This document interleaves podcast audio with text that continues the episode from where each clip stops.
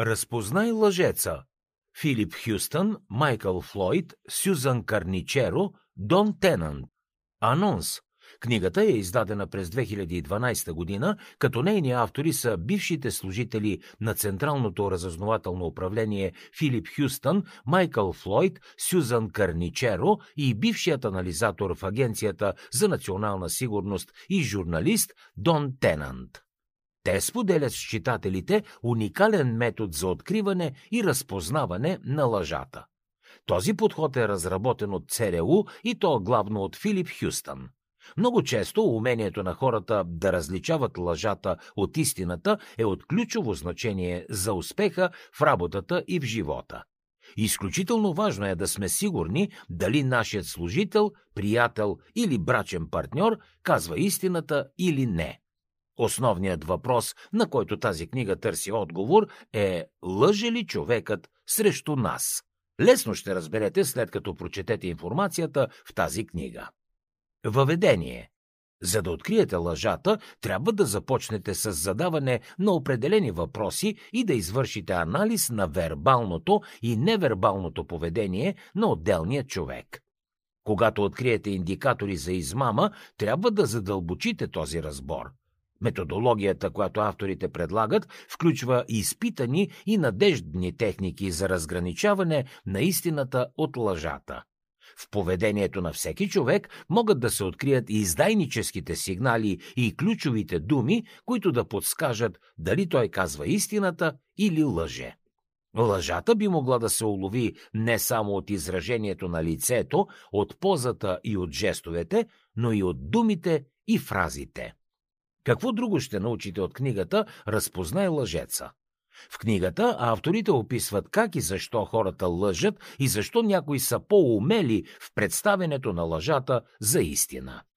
Проблемът с разобличаването на измамниците е, че те често изглеждат почтени и искрени. Поведението на даден човек може да бъде крайно подвеждащо. Добрите лъжци знаят какви са издайническите знаци и ги избягват. Затова хората трябва да бъдат запознати кои са сигналите и думите, които подсказват, че другите лъжат. Авторите на тази книга са дългогодишни служители в Централното разузнавателно управление и имат богат опит при работа с изпечени мошеници и лъжци.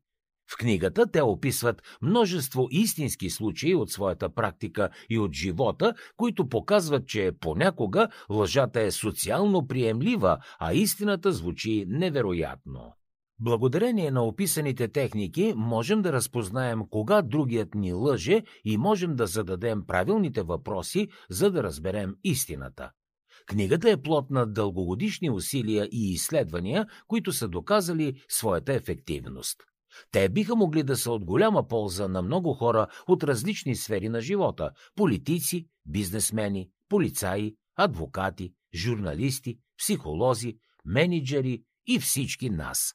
Всеки човек, който не иска да става жертва на лъжа и манипулация, е добре да се запознае с информацията в тази книга. Кои са пречките за откриването на лъжата?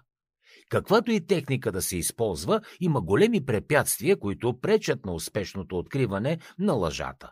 Една такава пречка е човешката склонност да вярваме, че другите винаги казват истината. Повечето хора се чувстват неудобно, когато осъждат другите и затова предпочитат да им вярват.